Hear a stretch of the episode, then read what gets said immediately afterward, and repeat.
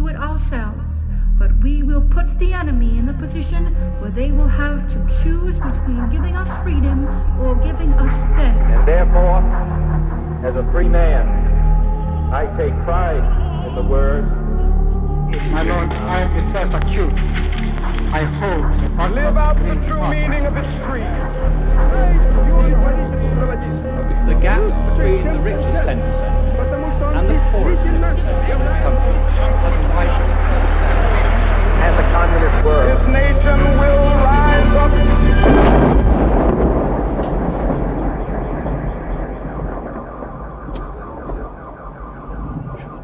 Hezký den, vítáme vás u dalšího pokračování podcastu Kolaps, který pro internetový deník Alarm.cz připravují Jan Bělíček a Pavel Šplíchal. V lednu jsme si pro vás přichystali tematickou sérii, eh, která se podívá na izraelsko-palestinský konflikt v hlubších souvislostech. Dnešní díl se zaměří na ozbrojený, často i teroristický odpor z obou dvou stran. A já jen připomenu, že takto důležitá témata můžeme tady s Honzou do hloubky proskoumávat jen díky vaší finanční podpoře a podpoře všech našich posluchačů a poslu, posluchaček, kteří a které nám svými dary umožňují dělat naši práci nezávisle a bez vnějších tlaků. Pokud také přemýšlíte o takové podpoře, máte teď ideální příležitost zapojit se do naší kampaně pojmenované Naděje v temných časech, kterou najdete jako vždy na portálu darujme.cz. Jasně, děkujeme všem, kteří už nás eh, v téhle kampani podpořili. A kteří nás podporují i mimo tuto kampaň, děkujeme moc. To vás stovky a tisíce a je to skvělé a úžasné. Eh, Děkujeme vám za to. V dnešním díle, jak už jsem říkal, se podíváme na třeba na aktivity Organizace pro osvobození Palestiny, eh, na aktivity Hamásu, ale i radikálních uskupení vystupujících v zájmu izraelského lidu. Pokusíme se společně s naším hostem pochopit dynamiku těchto radikálních a ozbrojených skupin a zrekonstruovat širší dějiný společenský kontext, který v české debatě často chybí. Tím hostem dnes bude politolog Marek Čejka, který se dlouhodobě specializuje na dění na Blízkém východě a speciálně pak na Izrael a Palestinu. Ahoj Marku, vítej u nás ve studiu. Ahoj a díky moc za pozvání. Eh, Kdybychom měli vystupovat nějaké počátky ozbrojeného odporu na území Palestiny, eh, případně Izraele, který nebyl spojený se státními a vojenskými aktéry, kde bychom měli začít podle tebe? Tak tady je určitě důležité období britského mandátu Palestina, což je eh, doba mezi první a druhou světovou válkou. A tady můžeme hlavně už ve 20. letech, ale pak hlavně ve 30. letech vlastně najdeme předzvěst pr- prakticky všeho, co se potom dělo v izraelsko-palestinském konfliktu po roce 48, eh, anebo potom po šestidenní válce po roce 1967. Třeba? Co tam najdeme? Nějaký jako dřevní, dřevní organizace, které by stálo za to uh, zmínit třeba? V tom britském mandátu tam vlastně na- najdeme zárodky vlastně politiky, politického systému e, obou dvou stran, jak té arabsko-palestinské, tak e, vlastně tehdy židovsko- nebo sionistocko-palestinské, později i teda izraelské. A samozřejmě tam jsou taky ty radikální skupiny, vlastně začínají krystalizovat na obou dvou stranách. A já bych tady rád připomněl knížku izraelského historika Hilela Kohena, eh, která vyšla před pár lety a eh, ta se jmenuje 1929, eh, rok nula izraelsko-palestinského konfliktu. A A vyšla česky? Nebo? ne, nevyšla. Bohužel, bohužel nevyšla česky, ale je to vlastně z, z, takové jako kdyby zajímavé zamyšlení. Řada lidí je přesvědčená, že ten konflikt buď to začal až teda vznikem mm-hmm. e, Izraele, anebo že začal někdy prostě ve starověku, nebo, nebo v, během křížových výprav. Nikdy neskončil. prostě. Jo, ano, ano, ano.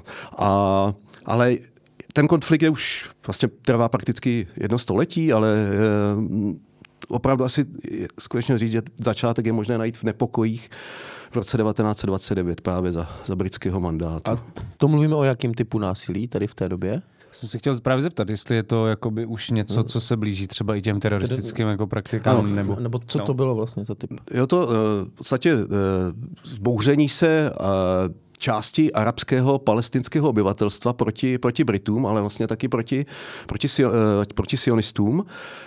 na které ale třeba v tomto případě, tam došlo k takzvanému hebronskému masakru v roce 1929, kdy v podstatě mírumilovná nepolitická komunita hebronských židů byla právě napadená arabsko-palestinskými nacionalisty ve městě Hebron a to je vlastně zajímavý. To je do, do určitý míry trošku taková analogie s teďka s tím, s tím mm-hmm. sedmým říjnem. Tady to bylo uvozovkách jenom několik desítek ultraortodoxních židů z té komunity, tak to bylo jako kdyby podobně brutální, to mělo charakter. Ale tam je zase třeba zajímavý druhá věc.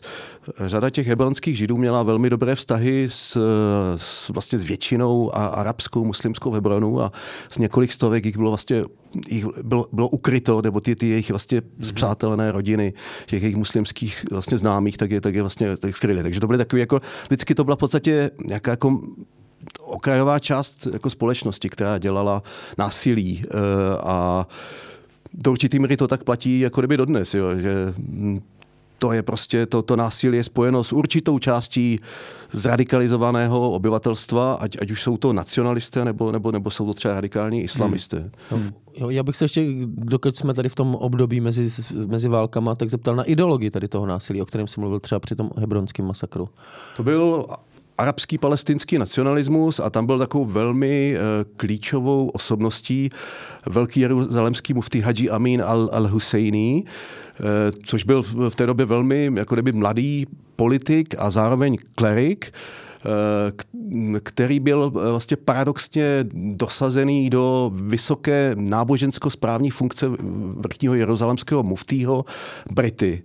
A, a zase to byla Britové na, na jednu stranu, že jo, tam dokonce ten britský komisař nebo guvernér, eh, tak v, v Palestině byl, byl sionistický žid, takže tam se jako předpokládalo, že jo, byla Balfurova deklarace, která jako kdyby v rámci jako britské politiky podporovala sionistické hnutí tak na druhou stranu tohle byla ta politika britská koloniální rozděla panuj, že oni tam rádi dosazovali v podstatě nějaký polarizující osobnosti, protože v okamžiku, kdy ty komunity vlastně se vnitřně eh, dostali do konfliktu, tak Britové to mohli lépe ovládat, eh, lépe pacifikovat rozděl a panuj, když se dva perou, třetí se směje a podobně. A to jsem se právě chtěl zeptat, proč ten jakoby palestinský nacionalismus nesměřoval na tu britskou zprávu, ale právě na uh, v tomhle případě hebronské židy, ale jako vlastně na Židy obecně.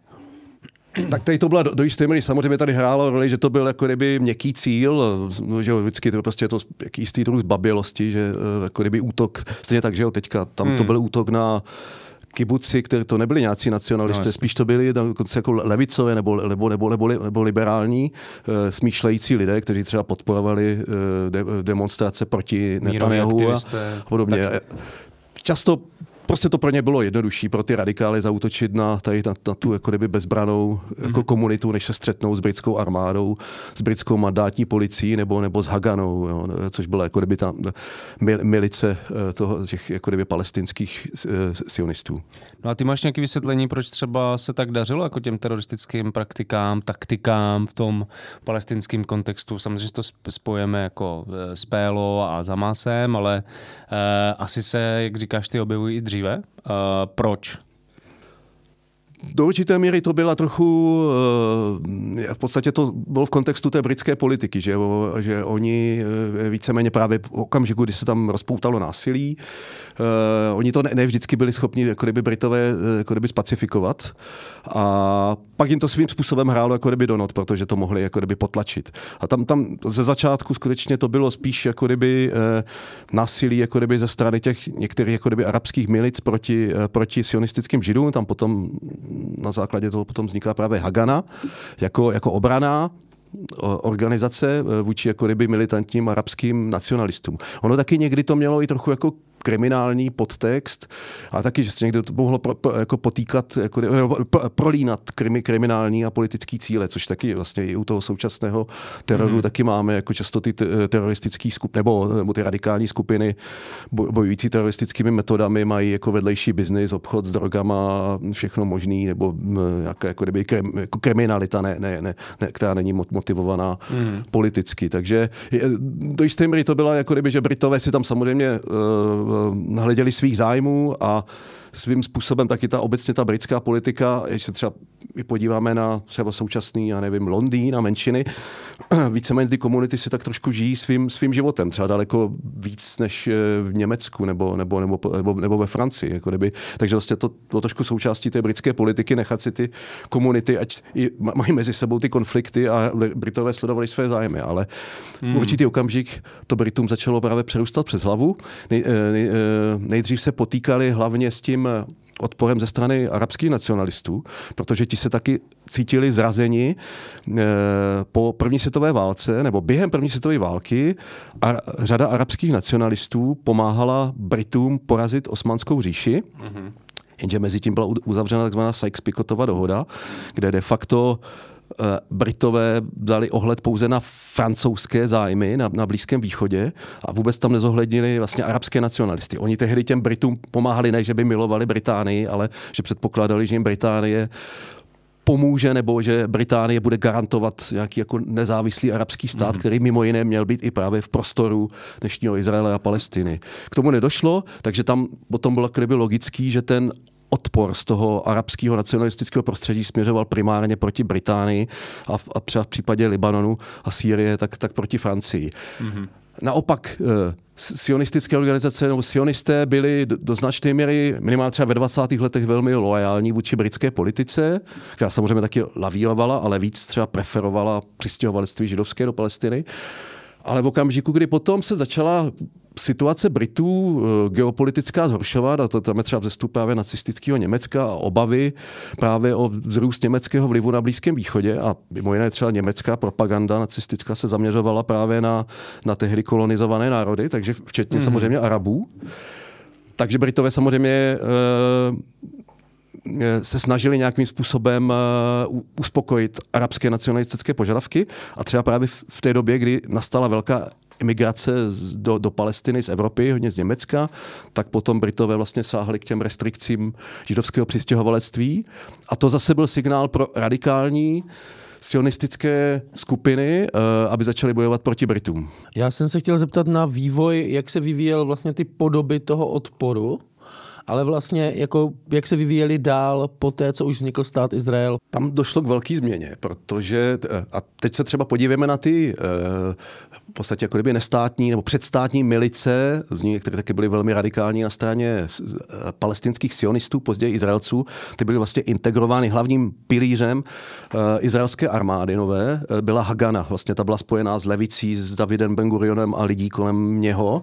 Takže ty neorganizované mimostátní milice se vlastně stávají pravidelnou ano, ano, ano, státu. na základě Hagany a do té je zaintegrován Irgun a taky někteří členové eh, toho skupiny Lechy, což byl takzvaný Šternův gang, k tomu se ještě klidně můžeme vrátit, protože to je hodně, hodně zajímavý téma.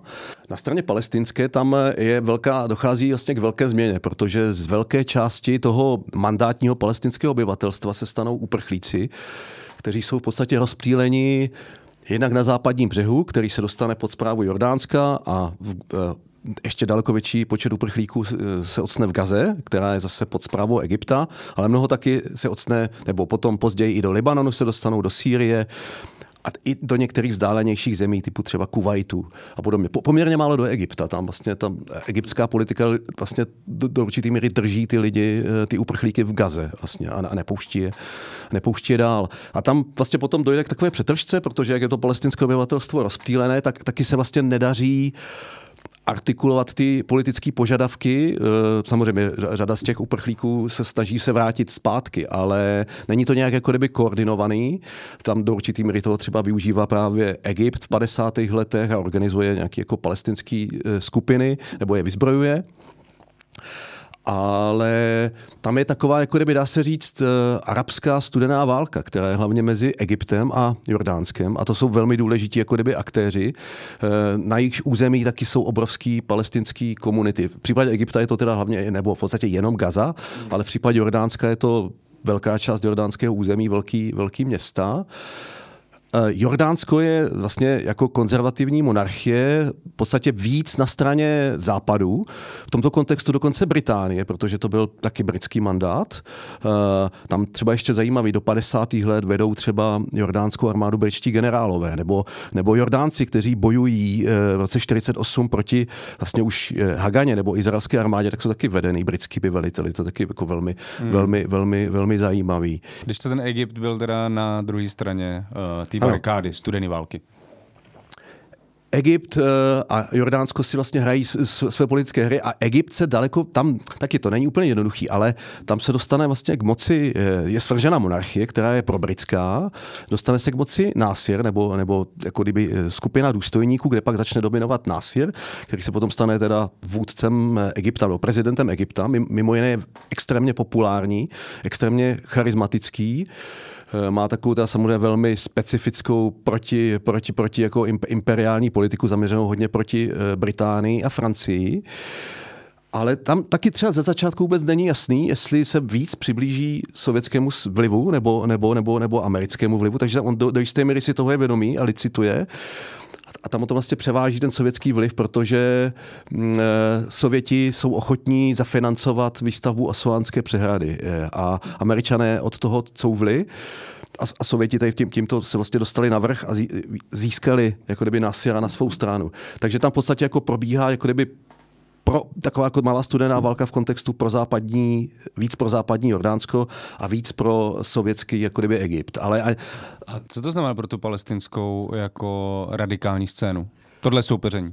Tam je třeba zajímavý, že právě v 60. letech a s tím je spojený vznik Organizace pro osvobození Palestiny, eh, to je rok 1964, tak v tom počátečním období se dá dokonce říct, že vlastně ta OOP, která v podstatě tam je nějaký jako ustavující sněm v Káhyře, ale pak se to ještě koná v jordánském spravovaném východním Jeruzalémě, další takový jako důležitý zakládající jako kdyby moment. A Egyptiané vlastně až do šestidenní války, co znamená od, od roku 64 do 67, víceméně využívají OOP e, jako nástroj e, proti, proti Jordánsku. Takže OOP vlastně vzniká původně z těch e, jakoby egyptská proxy nějaká organizace? Dá se to do jisté míry tak říct. Uh, tam dokonce vůbec v té době jméno Yasser Arafata z OOP není, není spojené. Yasser Arafat už v té době má svou organizaci Fatah, hmm. uh, která vzniká dokonce dřív než OOP, na konci, na konci 50. let. A Yasser Arafat v podstatě ovládne prostřednictvím, nebo společně s Fatahem ovládne OOP až po šestidenní válce. To znamená až v okamžiku, kdy Egypt eh, zažívá obrovské vlastně jako kdyby oslabení po hmm. prohře, eh, po, po té jako eh, nejbrutálnější pro, jako kdyby prohře vůbec asi ve 20. století, co utrpěl během, během šestidenní války. Takže to znamená i oslabení egyptského vlivu v Jordánsku a naopak ty, ta, ta OOP potom už i jako s Arafatem, který vlastně s Fatahem eh, vstoupí do řad OOP, tak eh, OOP je najednou daleko více, daleko více autonomní a daleko méně závislá na, na, na egyptské no. politice. Takže v 64. vzniká eh, PLO, nebo České organizace pro osvobození Palestiny. Já se chtěl zeptat, jak se vlastně militari, militarizuje se od začátku, jaký používá metody boje?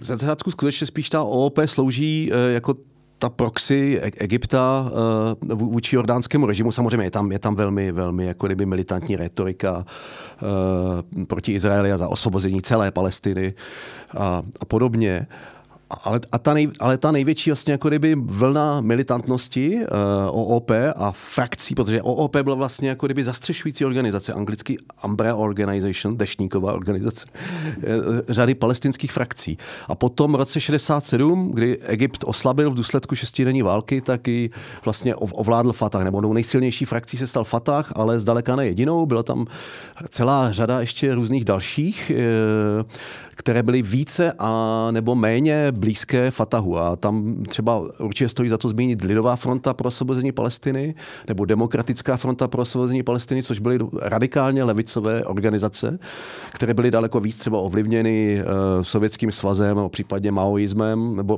obecně sekularismem, levicovými ideologiemi, protože v té době tady těchto skupin byla celá řada a byl to svým způsobem taky, bylo to kontext té, jako kdyby studené války sovětského, sovětského vlivu a tedy takže ty potom se třeba vymezují vůči, vůči Fatahu. V polovině 70. let Arafat v podstatě přechází od eh, jako kdyby přímé podpory jako kdyby militantních aktivit víc k diplomaci. To neznamená samozřejmě, že by stále jako kdyby nebyl zapojen i do, do, do, do militantní činnosti eh, nebo teroristických aktivit jako kdyby Fatahu, ale, ale ta, jeho, ta jeho strategie se jako kdyby postupně mění.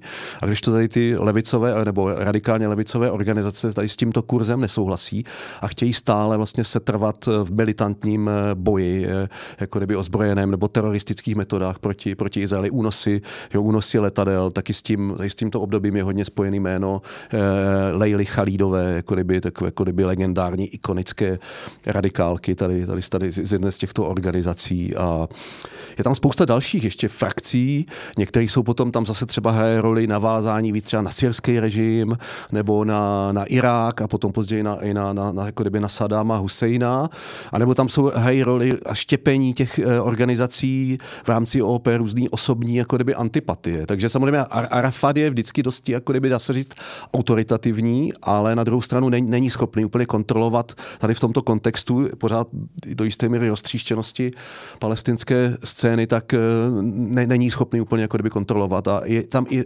militante, kteří se vyhraní proti němu. Typicky třeba Abu Nidal, který ho dokonce vlastně organizuje atentát na Arafata.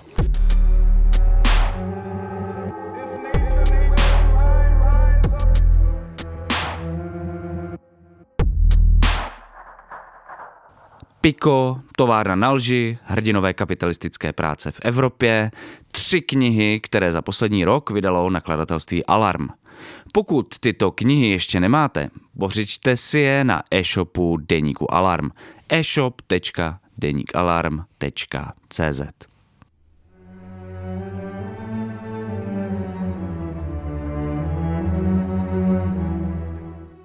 ty jsi tady mluvil o únosech letadel, uh, ruko, zaj, zajímají rukojmích a tak dále, ale hlavně v souvislosti s těmi jakoby ex, uh, radikálně levicovými uh, skupinami. Uh, bylo to teda nějaký, jako, nějaká věc, která byla spojena s nimi a ten třeba ty taktiky Fatahu nebo mm, obecně OOP, pro organizace pro osvobození Palestinu uh, se snažila postupovat nějak jinak? Nebo? Eh, vlastně po, po té šestidenní válce to už Izraelci ovládají, uh, okupují západní břeh, který teda do té doby, nebo před šestidennou přes šestidenní válkou byl kontrolovaný jordánskou armádou, takže se zase tam trošku mění, mění situace. Palestinci tehdy Arafat a další organizace mají základnu v Jordánsku. Tam je, tam je důležité takové město Karame, poblíž eh, eh, řeky Jordán na, eh, na, na, na jordánské straně, odkud zase ty Arafatovy skupiny nebo na Arafata navázaní militanté podnikají vlastně infiltrace na západní břeh a ho případně dále, dále do, do Izraele. A tam, tam dojde k takovému, jako Arafat to nazýval bitva u Karame. Šlo spíš o takové ve skutečnosti menší střetnutí, kdy jo, zase ta, ta, ta taktika byla, eh, palestinci nějakým způsobem provedli infiltrace, někde prostě udeřili, vrátili se zpátky. No a většinou odpovědí bylo, že izraelská armáda často jako kdyby pronásledovala palestince až na jordánské území. A tak tomu bylo i v tomto případě.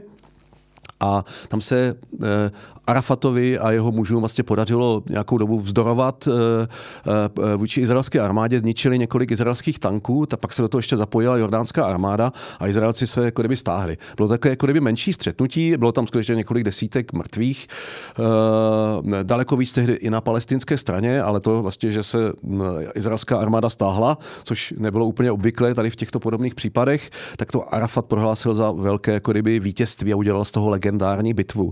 A je skutečně pravda, to byl jako fakt pro něho propagandistický PR eh, docela velká, velký jako kdyby přelom.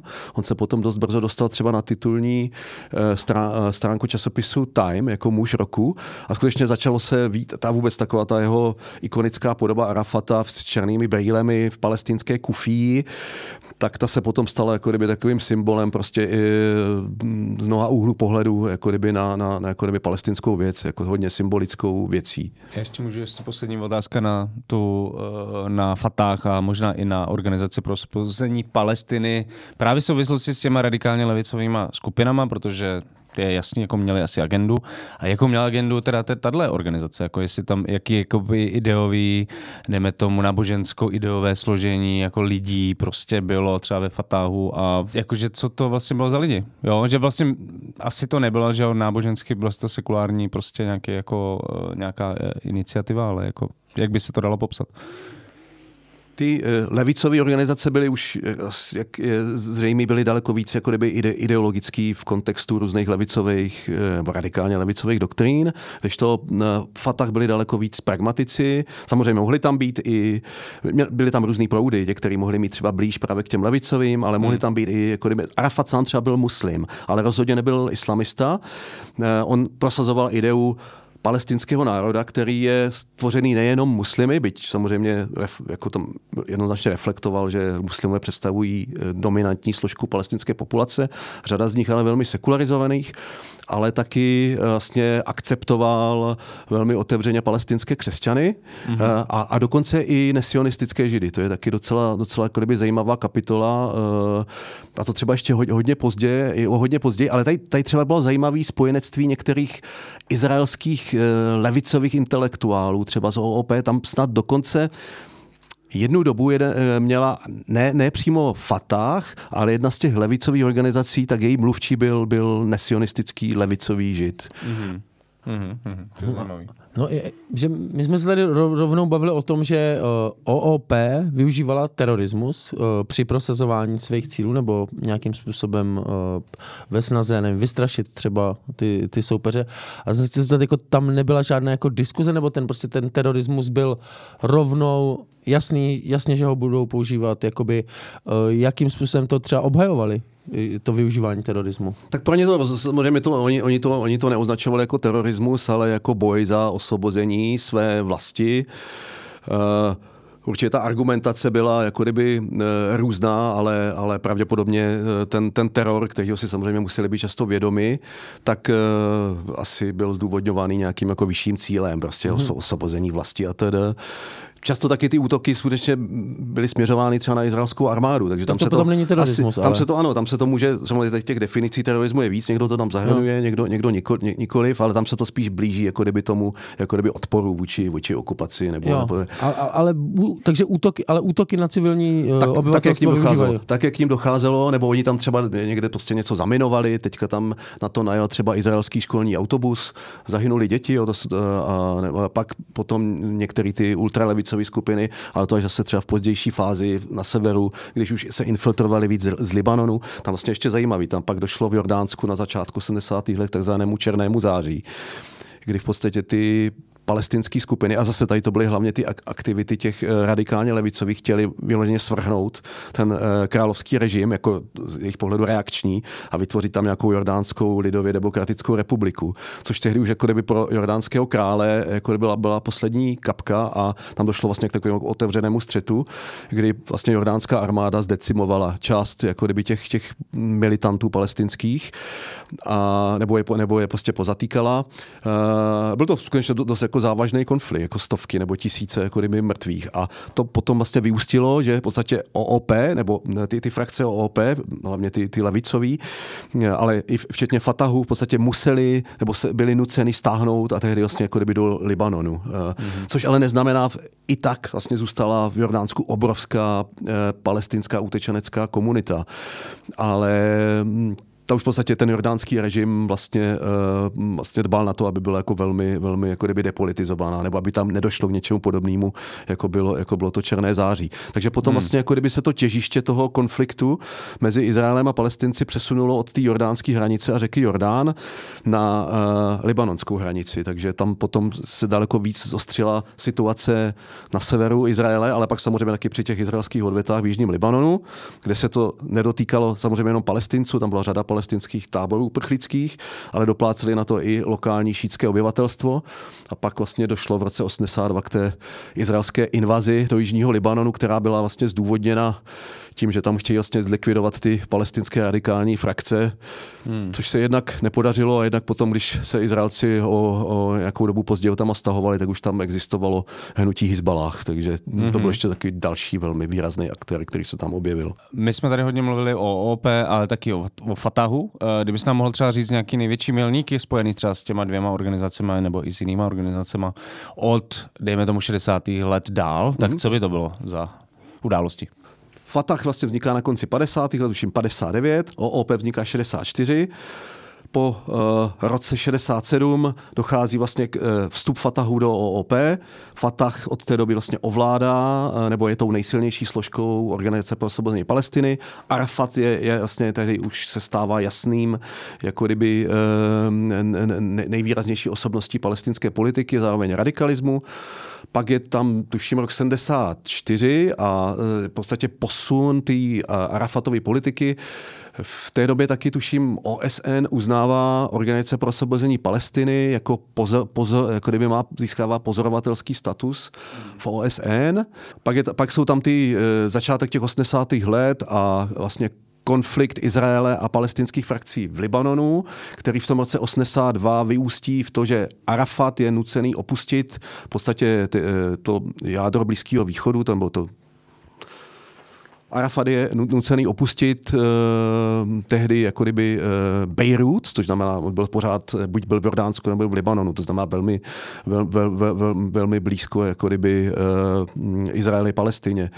A je, je nucený vlastně v, v kontextu jako kdyby vyjednávání uh, uh, emigrovat do Tuniska. Takže hmm. najednou je prostě několik tisíc kilometrů vzdálený uh, od toho přímého dění na západním břehu a v Gaze. A právě to je doba, kdy tam eh, jako kdyby začínají krystalizovat eh, nové jako kdyby struktury, nové osobnosti, organizace, které už nejsou jako kdyby na Arafatovi tolik, tolik závislé. A Arafat samozřejmě se nad nimi nějakým způsobem snaží udržet kontrolu, ale ne vždycky se mu to daří. Izrael teda měl vlastně od začátku, dá se říct, ale během 50. let, 60. let vznikají různé organizace, které jsou zaměřené proti němu velmi nepřátelsky. Tak jak eh, na to Izrael reagoval? Tam už je to potom prostřednictvím vlastně aktivit uh, izraelské armády. Já jsem to tady uváděl na tom příkladu třeba toho výpadu ke Karame. Uh-huh. Uh, tak nějakým podobným způsobem vlastně tvrdé izraelské odvety za pomoci armády, tanků, letectva, pěchoty, uh, v 50. letech taky vznikaly nějaké jako kdyby speciální vojenské protiteroristické jednotky, má ta legendární jednotka 101, která byla potom nakonec tak jako brutální, že ji zase izra, uh, izraelští politici rozpustili. Uh, tam je potom s tím třeba spojeno jméno Ariela Sharona, uh, pozdějšího... S tou jednotkou? Poli- ano, s tou, s, tou, s tou jednotkou. A ten potom jako kdyby jednak stoupá v armádě, potom takový jeho jako armádní vrchol je rok 73, Kypurská válka a pak už se stává politikem No ale eh, my jsme tady na začátku avizovali, že ty radikální ozbrojené skupiny militantní nevznikají jenom v Palestině, ale také v Izraeli. Zajímá mě, kdy a proč. Tam jednak eh, to bylo ještě ta období toho mandátu, ale to samozřejmě bylo před vznikem Izraele. Jasně. Do určité míry se na to někdy některý, ale spíš už třeba politický nějaký jako organizace. Tam je dokonce jako zajímavý, v, i třeba v 50. letech existují nějaké jako kdyby na organizace radikální, které jsou nějakým způsobem vychází právě z toho odboje sionistického v době britského mandátu a likvidují třeba vnitřní nepřítele. Nebo se do určitý míry třeba aktivizovali ultraortodoxní židé, ale to zase není nikoliv většinou spartícím způsobem, tam šlo spíš o nějaké jako kdyby útoky na jako kdyby nějaké jako sekula, sekulární uh, Izraelce, ale, ale většinou to jako kdyby ne, nekončilo smrtí, ale třeba to bylo spíš jako blízký nějakému jako chuligánství a podobně. Ale je to taky jako zajímavá složka toho radikalismu, ale většinou ne jako kdyby s letálními důsledky výsledky. Uh, takže jestli to chápu správně, tak ta vlastně ty radikální militantní skupiny v Izraeli byly zaměřeny spíše na takzvané vnitřní nepřátele, než že by řešili třeba palestince nebo okolní arabské státy. Ano, v té době spíš jako mm, s palestinci se potýkala izraelská armáda, Ale tady je to velmi zajímavé a to byly právě různé osobnosti spjaté třeba s tou šternovou, s tím šternovým gengem alias Lechy z toho mandátního období. Tam byl jednak velmi zajímavá kauza uh, atentát na Rudolfa Kastnera, což byl vlastně uh, sionistický činovník uh, v Hortyovském Maďarsku, který potom po převzetí moci vlastně nacisty vyjednával přímo s Eichmannem o záchranu uh, malé části jako kdyby maďarských židů, což se mu jako kdyby podařilo. Tam byl zorganizovaný vlastně speciální vlak, který několik set židů zachránil, ale právě protože vlastně komunikoval nebo to vyjednával právě s nejvyššími nacisty, tak eh, on byl jako eh, tady těmi, tady tou izraelskou eh, částí vlastně té radikální izraelské politické scény. To má být ultrapravice, ale někdy dokonce jako ultralevice. Tam v té Šternově skupině se to jako kdyby kombinovalo dohromady. To je hrozně, hmm. to je hrozně zajímavý tak oni vlastně zhledali, že, že podepsal pakt s ďáblem a, a tudíž na něho zorganizovali úspěšný atentát, jehož důsledku potom uh, podlehl. Ale pak je tam ještě jedna hrozně zajímavá věc, která má vazbu na Československo. V 50. letech probíhaly vlastně ve tehdy jako gotwaldovským nebo stalinistickým Československu jako kdyby antisemický procesy se Slánským a, byla to ještě řada dalších antisemických incidentů něco podobného se dělo v Sovětském svazu, takže tam byly útoky zase tady těchto stejně, stejně jako kdyby ideologicky zabarvených eh, eh radikálů izraelských na, na, na, na, so, eh, vlastně na so, sovětskou diplomatickou misi a dokonce i na československé tehdejší jako kdyby eh, velvyslanectví nebo na českou, československou diplomatickou misi eh, v Tel Avivu, takže to je, to je, to je zajímavý. A jak se to vyvíjelo dál, vlastně tady tyhle organizace? Eh, tohle, tohle mluvíme o 50. letech, jako, myslím, izraelský militantní organizace později, jestli se, jestli se sformovali potom nějaký jako významnější. Tady je velmi důležitý období po roce 1967, po eh, šestidenní válce, kdy vlastně Izrael obsadil řadu území, eh, jak jednak teda té součástí, těch součástí té bývalé britské Palestiny, to znamená západní břeh a pásmo Gazy, ale taky tehdy Sinaj a Golandské výšiny.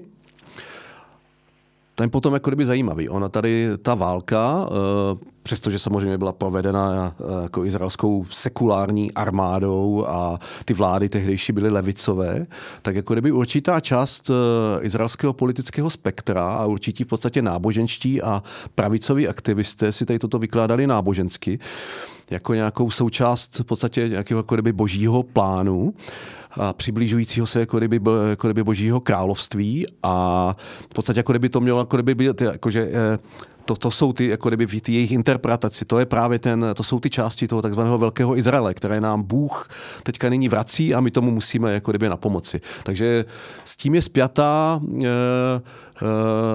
e, s tím, s tím je spjatá část e, e, izraelských nebo židovských aktivit na, na těch okupovaných územích. Říkám jenom část, protože to osadnictví do, do určité míry byla i jako kdyby normálně vládní politika, která začala být prosazována dokonce levicovými izraelskými vládami. Ale tohle byla jako kdyby trošku jiná sorta těch osadníků. Ti v podstatě neosídlovali e, ty území nebo nevy, ne, nestavěli osady tam, kde e, k tomu dala nějaké, nějaké jako kdyby pokyn e, izraelská vládní politika, ale v místech, které oni se domnívali, že nějakým způsobem souvisí s dějinami židovského národa tady v tomto území. A to často právě třeba bylo e, ne blízko izraelské hranice na západním břehu nebo, nebo v Gaze, ale, ale bylo to třeba uvnitř. Bylo to jako vzdáleno třeba 10-20 eh, kilometrů v palestinském jako kdyby vnitrozemí a tam, tam jako kdyby oni eh, často jako kdyby ozbrojení teda jako kdyby eh, začali s výstavbou jako kdyby nějakých provizorních přístřežků, které se potom snažili nějakým způsobem z nich udělat nějaké jako kdyby trvalé osídlení. Někdy v tom třeba opakovaně bránila izraelská armáda, to je jako, že s argumentem z bezpečnostních důvodů, tady nemůžete stavět, tady na vás budou útočit palestinci, ale dost často se podařilo tady těm jako kdyby osadníkům a ti byli spojeni, tak to bylo jako zase takový jako fenomén uh, Gush Emunim, to bylo jako kdyby osadnické mesianistické hnutí právě ze 70. let, který tady jako kdyby zaštiťovalo tady tyto tady ty, tyto, tyto aktivity. No. Jenže v 70. letech se dostala k moci jasně izraelská pravice, eh, Menachem Begin a vlastně strana, strana Likud a ta v podstatě začala otevřeně podporovat a i tady tento segment těch jako osadníků, těch, těch jako náboženských, takže taky ta pravice v té době se ještě daleko víc jako kdyby propojila, z ná, uh, izraelská sekulární pravice se daleko víc propojila s, ná, s, ná, s náboženstvím a s, a, s náboženským fundamentalismem, takže to je taky velmi zajímavý. A to vlastně, co sledujeme dneska, třeba ty radikální osadníky, to, ty, ty svým způsobem navazují právě tady na, na, tady, na, tady na ten étos, který začal v těch 70. V těch 70. letech za Begina. A ve stejné době začíná uh, se rozvíjet jako náboženský nějaký radikalismus i na druhé straně, který v Palestině známe zejména pod uh, jako hnutí Hamas, je jeho představitelem. Můžeš popsat nějak jeho vznik? nebo ten kontext toho vzniku Hamásu? Určitě. Je, vlastně docela zajímavý, že o něco dřív vlastně vznikly ty židovské fundamentalistické skupiny, což zase bylo daný prostě jiný, tou šestidenní válkou hodně. Eh, tady je ještě zajímavý, ještě než vznikl Hamas, nebo nějaký, jako kdyby, ano, zárodky Hamasu tady máme už v 70. letech, ale nemenuje se to Hamas. Za chviličku se k tomu dostaneme.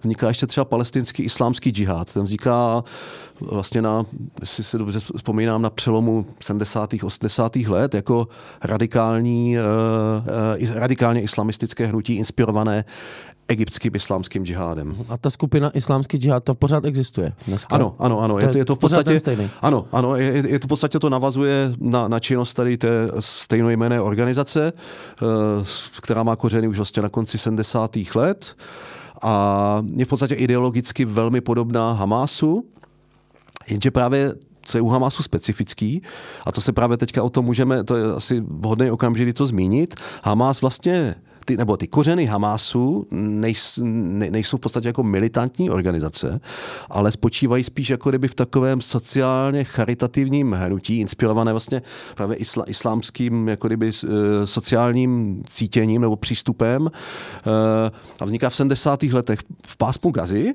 kdy vlastně v 70. už je samozřejmě Gaza okupovaná Izraelci a Izraelci samozřejmě rozhodují, jako kdyby nebo třeba koho autorizují, která organizace bude zaregistrována nebo, nebo, nebo nikoliv.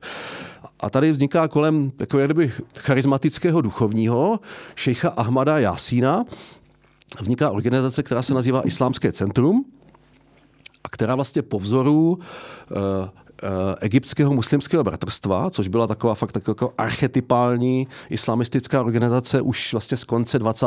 let, která pak zapustila kořeny v řadě uh, částí muslimského světa, tak tady v této době vlastně, nebo ten, ten, ten šejch Yasin vytváří v podstatě jako, kdyby, jako, jako buňku nebo buňku inspirovanou uh, muslimským bratrstvem. Ale tady, tady jde hlavně o tu, jako kdyby, o, spíš o tu jako kdyby sociální, sociální jako kdyby aktivity toho hnutí, snaha o pomoc jako kdyby eh, té uprchlické komunitě v Gaze, zlepšení její sociální situace, protože prostě Gaza na tom byla vždycky výrazně, nebo to obyvatelstvo Gazy na tom bylo vždycky výrazně hůř než obyvatele západního břehu. A tady zase to je taky taková, zase podobně jako Britové měli tu svou politiku rozděla panu, panuj a snažili se vyvolávat nějakým způsobem, nebo využívat spíš jako nepokoje mezi těmi komunitami, tak Izraelci tady v tomto, v tomto vlastně pokračovali dál. Eh, a v té době samozřejmě pro Izraelce byl nepřítel číslo jedna Arafat, OOP, Fatah a ty jako kdyby další frakce. Ti sekularisté, kteří byli nějakým více či méně jako kdyby podporováni tím východním blokem a sovětským svazem. Byť jako Arafat sám byl spíš jako kdyby pragmatik v tomto ohledu, ale je, je pravda, velmi často několikrát navštívil sovětský svaz a v Československu a od Husáka dostal řád Bílého a, a teda, a teda. Ale, ale, ale on to spíš dělal z pragmatických důvodů. Mimo jiné Arafat eh, jako jeho první kontakt s západními politiky, tak byl s rakouským kancléřem Bruno Krajským eh, v, sen, eh, v 70. letech, který vlastně sám byl eh, tak jako kdyby sociálně demokraticky smýšlející rakouský žid, který se příliš neměl rád s Goldou, s Goldou Majerovou a mm, vlastně nějakým způsobem se začal jako kdyby trochu angažovat právě v té palestinské kauze, nebo byl schopný komunikovat třeba právě s palestinci. Takže, takže myslíš, že jakoby tam byla nějaká motivace ze strany státu Izrael podporovat Hamas proti těmhle organizacím? To, jen, eh, ty, jenom připomínám, to ještě nebyl Hamas, to byla, ta, to byla organizace, to islámské centrum, která se mhm. prezentovala mm-hmm. jako charitativní. Nicméně v 80. letech, celý, celý 70. A, a, a když říkáš prezentovala, tak to znamená, že Nebyla ve skutečnosti, nebo Nebyla.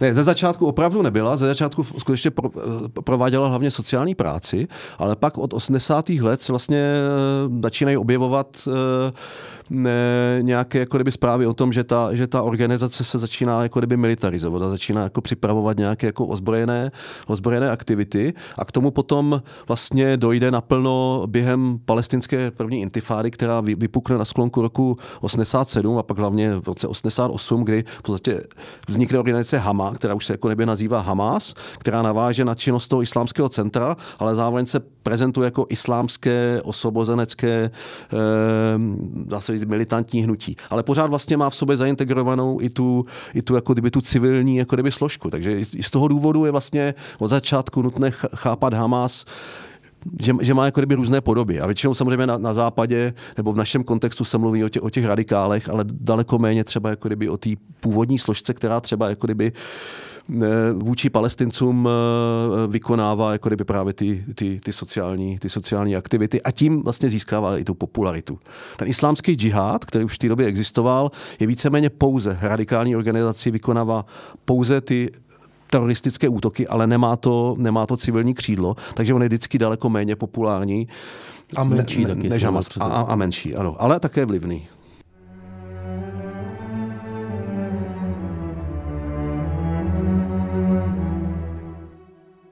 Alarm už 10 let reprezentuje své čtenářky a čtenáře v české společenské debatě.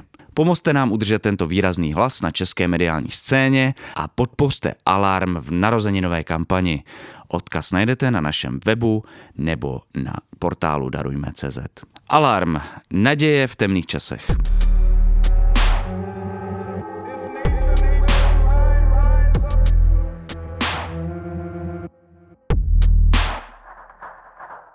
No a často se mluví o tom, že Hamas eh, ze začátku podporoval sám Izrael, případně Spojené státy. Eh, je to pravda? Jak to vypadalo a jaký byly důvody ty podpory? Uh, Takhle bych to rozhodně neřekl. Tam se spíš skutečně jedná o ty, o ty 70. 80. léta, o, ten, o toho jako kdyby předchůdce Hamásu, kdy to zase nějakým způsobem Izrael... A takhle, Zase tady potřeba říct kontext. Eh, je studená válka, že jo, ty osvobozenecký hnutí, včetně Arafata, ale taky v řadě prostě jiných zemí, ty nacionalisté jsou nějakým způsobem ty dekolonizační hnutí, jsou podporovaný víc jako kdyby sovětským svazem. Na druhou stranu Spojené státy využívají kohokoliv, kdo jde proti sovětským zájmům, takže jsou to prostě různý kontroverzní latinskoamerický ultrapravicový chunty. Tak stejně tak a nebo potom později třeba i do určitý míry Taliban, tak, tak, je, eh, tak využívá islamisty. A tam je to zase potom nejvíc vidět eh, právě v Afganistánu, kdy vlastně ten tamní prosovětský režim a eh, potom sovětská armáda jako kdyby v Afganistánu, tak vlastně američané podporují ty, dá se velmi radikální hmm. muslimské, jako kdyby mujahídy afgánské v boji, v boji proti ním. A přesně tady potom z těchto lidí, nebo z části nich, jako kdyby vzniká později Al-Qaida a další organizace, ti takzvaní džihadističtí turisté a mm-hmm zakladatelé řady jo, v, Bos, v Bosně, v Čečensku, těch jako kdyby skutečně jako radikálně islamistických organizací a potom je vlastně mm, islámského státu. Jako no. Ale tohle je, tohle je trošku jiný, jiný jako kdyby proud, ale je to taky eh, jako kdyby islamismus nebo radikální islamismus, byť vycházející z jiných kořenů a e, prostě nepřítel mého nepřítele je mým, mým přítelem, takže v té době mm, se američané a jejich spojenci jako Izrael příliš nedívají nebo ne, nedokáží si představit, co tyto organizace budou dělat v budoucnu a, a v té době v podstatě jako kdyby e, svým způsobem e, je, je možné tyto organizace využít jako kdyby pro západní zájmy. Takže i třeba v Syrii bylo muslimské bratrstvo, které bojovalo proti režimu Hafize Asada, otce toho současného prezidenta, taky mělo jako kdyby do, do určitý míry západní podporu. A, ale asi nejtypičtější je ten, ten Afganistán, ti mujahide a to, což uh, do, do značné míry byli hlavně Afgánci, ze kterých potom třeba vznikl ten Taliban a pak tam přišli ty džihadističtí turisté v úvozovkách a tam to byl třeba právě Bin Laden, šejch uh, Azam a řada dalších. A to byli potom jako kdyby, to byli arabové vlastně, to nebyli Afgánci, to byli jako arabové, kterým přišli pomoci a to ti potom jako kdyby, jsou jako kdyby pilíř takové té džihadistické internacionály, která jako kdyby po tom ústupu uh, Sovětského svazu z Afganistánu, tak jako pro ně je to prostě jako vítězství. Oni se, sami sebe považují za vítěze nad Sovětským svazem, jako nevidí ten kontext, ale samozřejmě ten Afganistán byl důležitý, to je, to je jako kdyby pravda, ale, ale oni jsou tím neskutečně nabuzeni a pak vlastně, uh, že jo, končí jedna, jedna, jedna, vlastně končí studená válka, ale oni se potom velmi rychle chtějí zapojit do dalších konfliktů, právě Jugoslávie, Čečensko a další. A jako vlastně teda Hamas vzniká na konci 80. let a do akce proti Izraele pouští podle mě úplně nový typ terorismu, tak jestli, jestli nepletu se, je to tak, že, že ten terorismus, který používají, je jiný, než používali předchůdci jejich, tak v čem se liší a kde se bere vlastně tady ten typ terorismu a jak, o jaký typ terorismu jde? Hamas o sobě dává vědět potom hlavně, dá se říct, až v polovině 90. let a mm, je tam vlastně ta jeho taktika sebevažených atentátů, což je jako kdyby, nová, jako kdyby poměrně nová, nová věc, kterou třeba ne, ne, neuplatňovaly ty nacionalistické skupiny. A Hamas se hodně vyhraňuje proti mírovému procesu. Eh, do určité míry to také souvisí s tím, že vlastně hlavním partnerem Izraele se stane právě OOP v čele s Arafatem a Hamas je v podstatě jako kdyby na, na, na vedlejší koleji. A de facto jeho cílem je sabotovat mírový proces, což je svým způsobem velmi podobný cíl, který mají i některé jako kdyby židovské radikální osadnické organizace, které se obávají, že v okamžiku, kdy ten mírový proces by dosáhl vytvoření samostatného palestinského státu, tak by to znamenalo v podstatě jako kdyby evakuaci uh, řady osad na západním břehu. Takže mm, v podstatě ten cíl těch extremistů na obou dvou stranách je, je velmi podobný zastavení mírového procesu. A e, tam je třeba zajímavý, v Izraeli tehdy probíhají velké e, pravicové a ultrapravicové demonstrace proti, proti mírovému procesu, který se účastní zdaleka nejenom tady ti jako největší radikálové, kde je třeba mimo jiné velmi mladý ministr současný Ben Gvir, mm-hmm ale jsou tam třeba i politici jako Sharon a Netanyahu.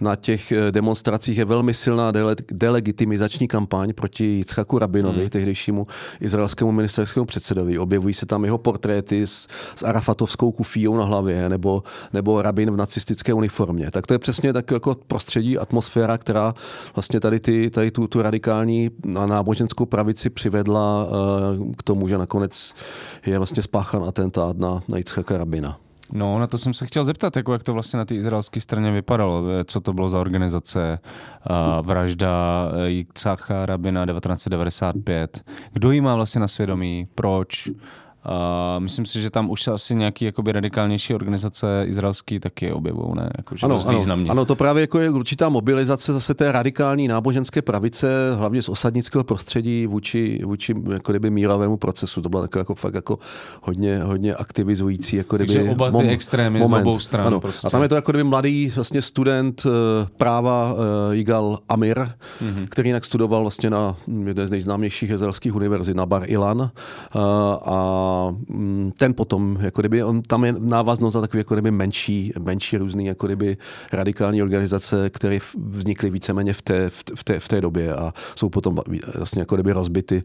Eh, protože izraelská, izraelská vlastně jako kdyby vnitřní kontrarozvědka má třeba taky jako kdyby oddělení na boji s židovským eh, jako kdyby extremismem. Takže samozřejmě po té vraždě Jitzchaka Rabina, což byl jako kdyby skutečně z pohledu pachatelů atentátů, jeden z nej, nej, nejúspěšnějších atentátů vůbec jako neby v moderní politické historii, protože de facto skutečně to asi dle mého, a nejenom dle mého názoru, hodně přispělo k, jako kdyby k úpadku mírového procesu. Hmm. Ten Yitzhak Rabin byl velmi důležitou osobností. Tam pak byl ještě Šimon Peres, hmm. ale zase ukázalo vlastně, že už v podstatě ne, ne, ne, ne, vlastně ne, nedosahoval rabinových schopností. Dopustil se potom řady politických chyb, které právě potom vynesly k moci Netanyahu a a vlastně začali tu jeho vůči mírovému procesu velmi destruktivní politiku, se kterou se dneska Netanyahu vůbec netají a do, do, do určité míry jedním z jejich důsledků je právě tady ta politika vůči západnímu břehu a Gaze, se rozděl a panuj, kdy zase jako kdyby eh,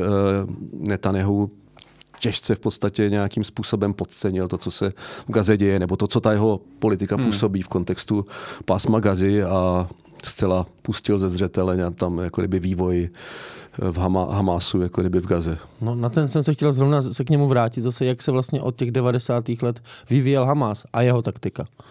Hamas se hodně proměňoval.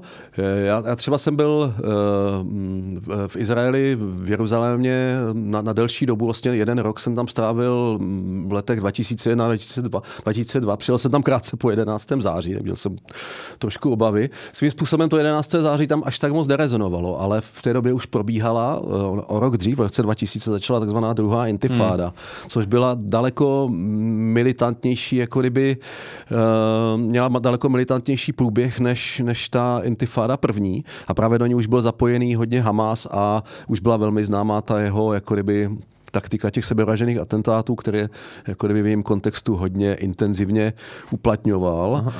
Jakou měli podobu vlastně ty atentáty? Eh, velmi často to právě byly útoky Hamásu, eh, eh, nejčastěji sebevražedné na hmm. izraelské civilní cíle. To znamená konkrétně v Jeruzalémě, ale nejenom tam, ale Jeruzalém byl velmi častým terčem, tak tam se to dělo často v, jako kdyby v autobusech, hmm. anebo v nějakých uzavřených prostorech, protože samozřejmě to vždycky násobilo sílu toho, toho výbuchu. Takže většinou se jednalo kolem od, já nevím, deset, no, mohly to být až jako kdyby desítky mrtvých, jako kdyby v kontextu tady toho. Já v, to, v tuto dobu jsem tam byl, bydlel jsem kousíček od Hebrejské univerzity na kopci, velmi dobře jsem slyšel třeba ten, ty výbuchy, jako, že to byl fakt jako typická rána, takový typický dutej zvuk. Samozřejmě bylo to strašně jako kdyby deprimující. Navíc tam hnedka vedle těch kolejí, kde jsem bydlel, tak byla nemocnice, takže tam okamžitě spousta sanitek začala houkat a, a, a fakt tohle se opakovalo jako mnohokrát, co jsem tam byl. Já jsem říkal, no dobře, tak eh, bývá to v autobusech, eh, v kavárnách, tak prostě nebudu chodit do kaváren a budu chodit pěšky. A tak jsem to jako kdyby aplikoval asi rok, eh, do ničeho, k něčemu jsem se nepřimotal, taky velmi často docházelo k těm atentátům třeba na tržišti zase, hmm. jo, na civilisty tam na tržiště Machane Jehuda v západním Jeruzalémě, tak tam jsem taky nechodil. No ale pak asi fakt já nevím, čtyři dny, a bylo to v létě 2002 a čtyři dny předtím, než jsem měl vlastně úplně definitivně odcestovat, už ta stáž končila a prostě na Hebrejské univerzitě byly jako prázdniny, byly tam nějaké letní školy, já jsem vždycky chodil do takové jako kantýny uprostřed univerzity a fakt jsem tam zrovna v tu chvíli mířil a několik minut prostě předtím tam došlo, nebyl to sebevražený útok, ale prostě nějaký jako infiltrátor z Hamasu tam nechal jako tašku s výbušninou v té kavárně nebo v té kafeterii. Tam byl jako velmi nízký strop, takže asi prostě ten výbuch tam byl velmi, jako kdyby hmm. byl velmi ničivý. Tuším, to zabilo 8 nebo 9 lidí, strašně moc lidí to jako zranilo. Já, já už jsem v podstatě slyšel jako křik těch lidí, jako, viděl jsem kouř a tak dále.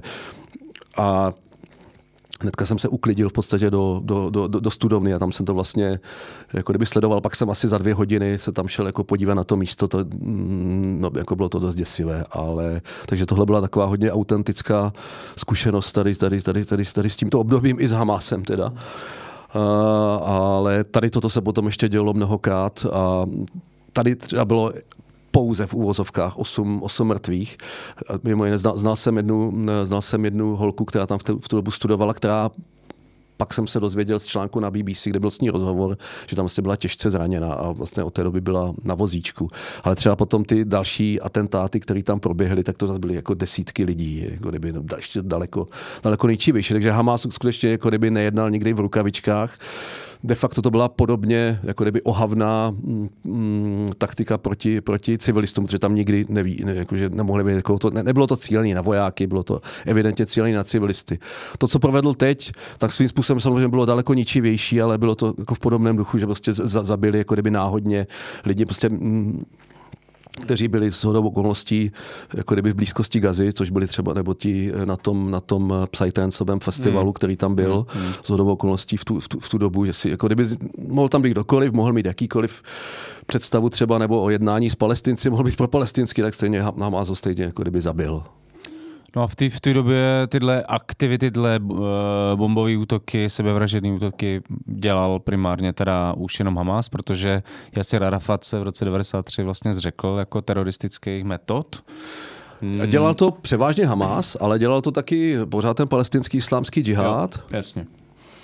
A do určité míry tam byly ještě uh, aktivity brigád mučeníků od Al-Aqsa, které měly jako kdyby blízko tehdy k Fatahu. Hmm. A jestli si dobře vzpomínám, taky tam, oni taky měli nějaký sebevražený útok, ale bylo to dost, jako kdyby bylo to výrazně míň, než, než právě třeba dělal Hamas v kontextu druhé intifády.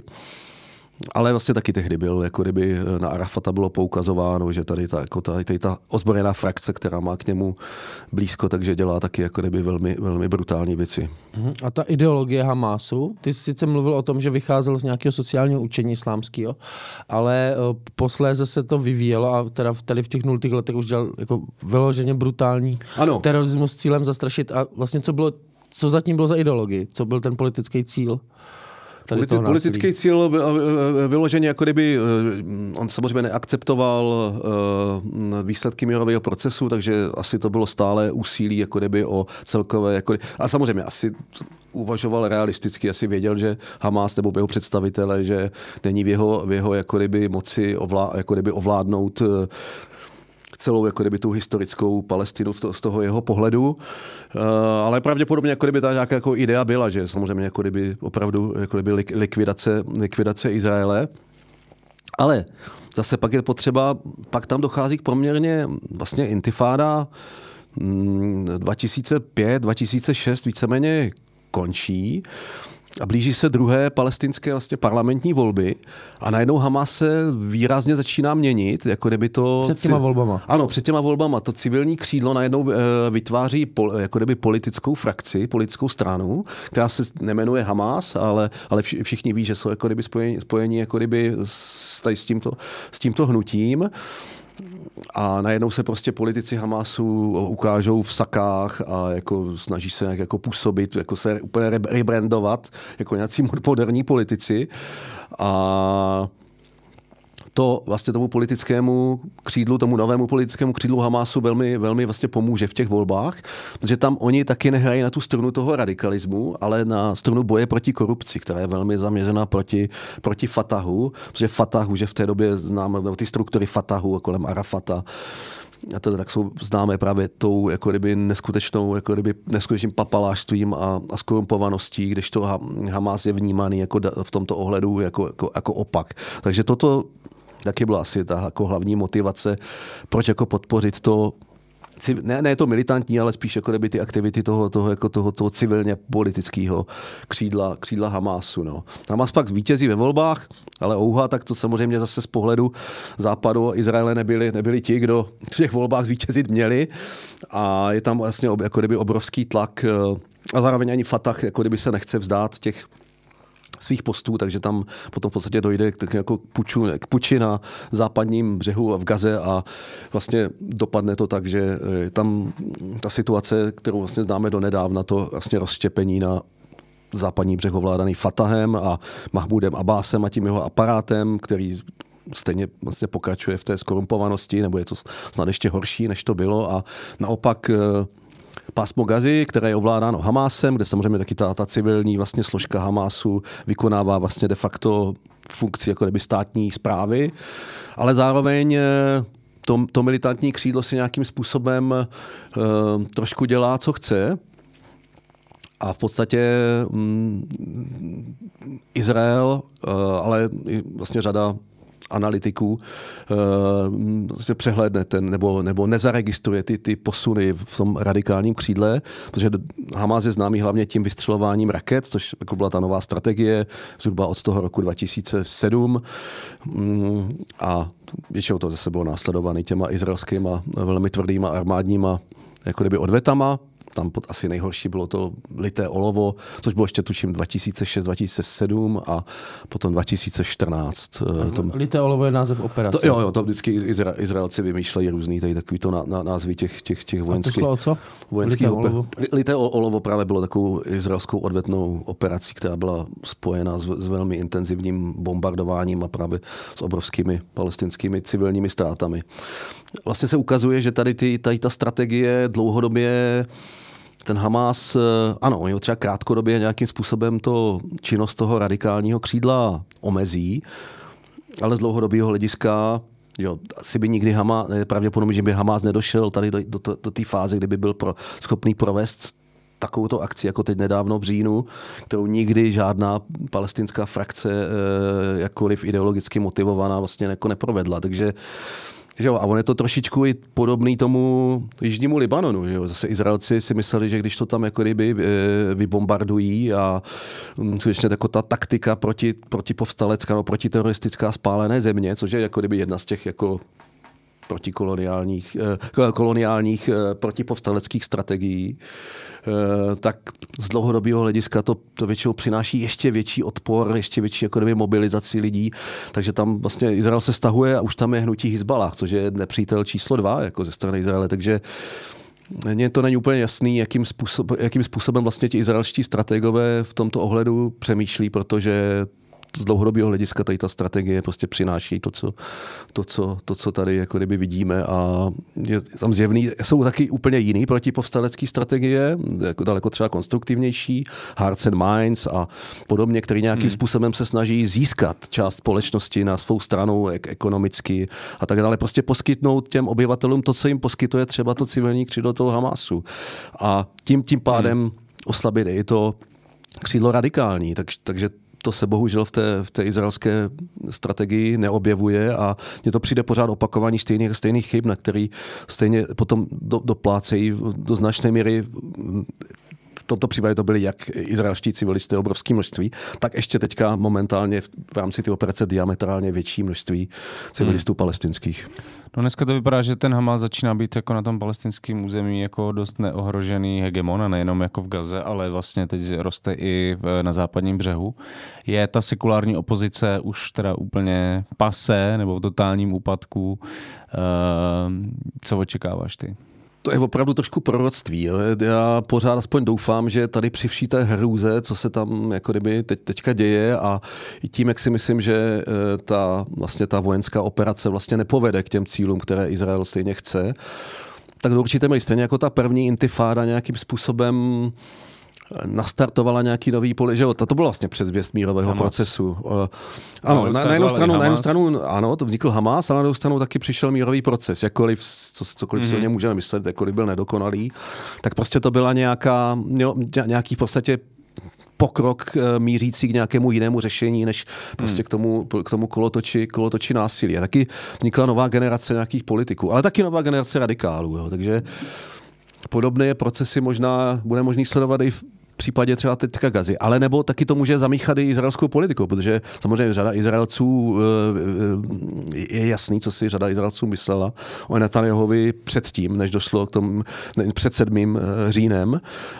A samozřejmě řada Izraelců velmi dobře ví, že ta jeho bezpečnostní politika, strategie v podstatě taky jako kdyby vystavila hmm. právě Izraelce tady tomuto, tomuto nebezpečí. Takže pochybuju, že z dlouhodobého hlediska by to Netanyahovi přineslo jaký politický body, ale on je teoristický tím, že má velmi uh, dobře vyvinutý jako kdyby instinkt politického přežití. Tak uvidíme, uh, co se s ním bude dít teď, jestli mu skutečně to bude znamenat jeho definitivní odchod z izraelské politiky a tím pádem nějakým způsobem se změní, uh, ať už jakýmkoliv směrem, dynamika vnitřní izraelské politiky, což samozřejmě může, ale taky nemusí znamenat nějaké jako kdyby pozitivní změny ve vztahu eh, k palestincům.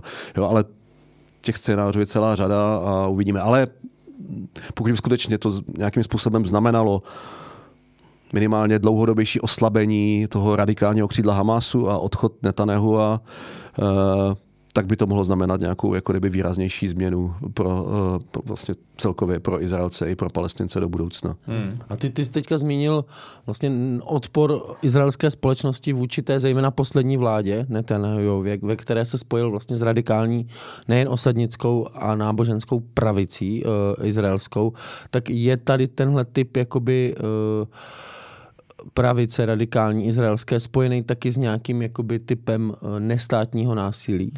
To je určitě zajímavý point. Eh, tam se hlavně jedná o ty eh, dva často zmiňované velmi radikální ministry, i Tamara Ben Gvira a Becalela Smotriče, kteří jsou navázáni právě na zradikalizovanou osadnickou komunitu, hlavně na takovou jako neby mladší generace osadnické mládeže.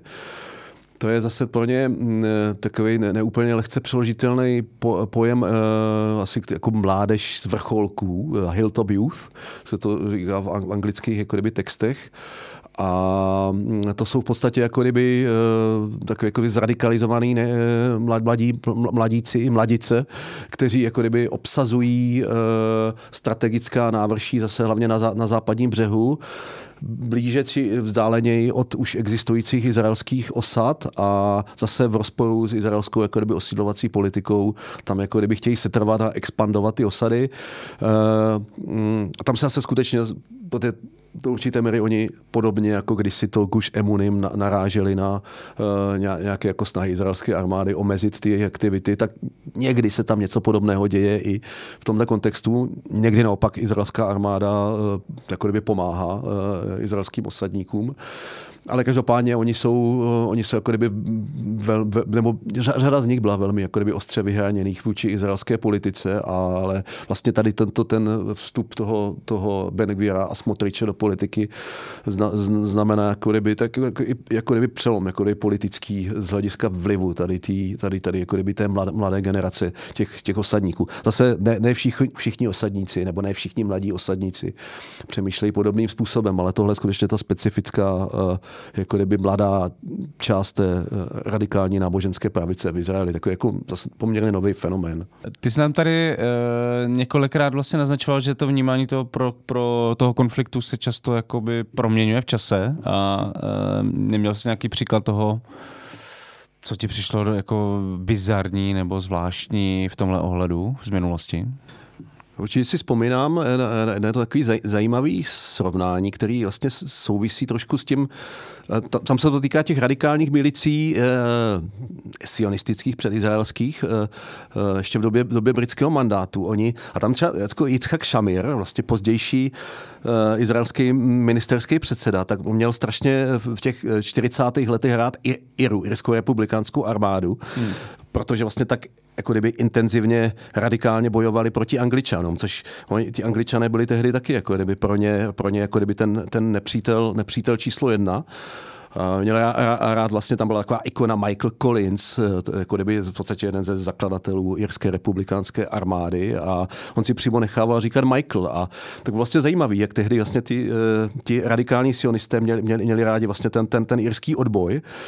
A dneska se třeba můžeme podívat zase na, naopak na, na třeba, já nevím, na, eh, i když jste třeba v Belfastu a tam jsou ty, jako kdyby ty murály, tak, nebo obecně, nebo Celtic Glasgow, což je v podstatě o toho podporují vlastně ti, eh, ti irští, irští katolíci, republikáni, taky jsou jako kdyby, jako velmi, velmi jasně jako kdyby pro palestinští. Jak se to vlastně jako kdyby, jako kdyby posunulo vůbec jako kdyby to vnímání mm, eh, a tady ty, ty, eh, ty sympatie jako kdyby v těch, v těch konfliktech, že vlastně Izrael se jako kdyby přesunul do té role jako kdyby ty Británie a a dneska jsou jako kdyby některé ty palestinské skupiny jako třeba v, v, v pozici, kterou jako kdyby zaujímaly ty radikální jako kdyby sionistické skupiny tehdy.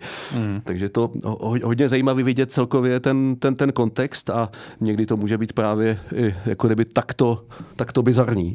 No a kdo, koho zaujímají takovýhle jako velký paradoxy, tak Marek by vám rád řekl o svých stránkách, je to tak? Určitě mě můžete sledovat na mém blízkovýchodním blogu blízký pomočka východ blogspot.com nebo na Instači nebo na Facebooku. Případně mě můžete podpořit na portálu herohero.co lomeno Marek Cejka.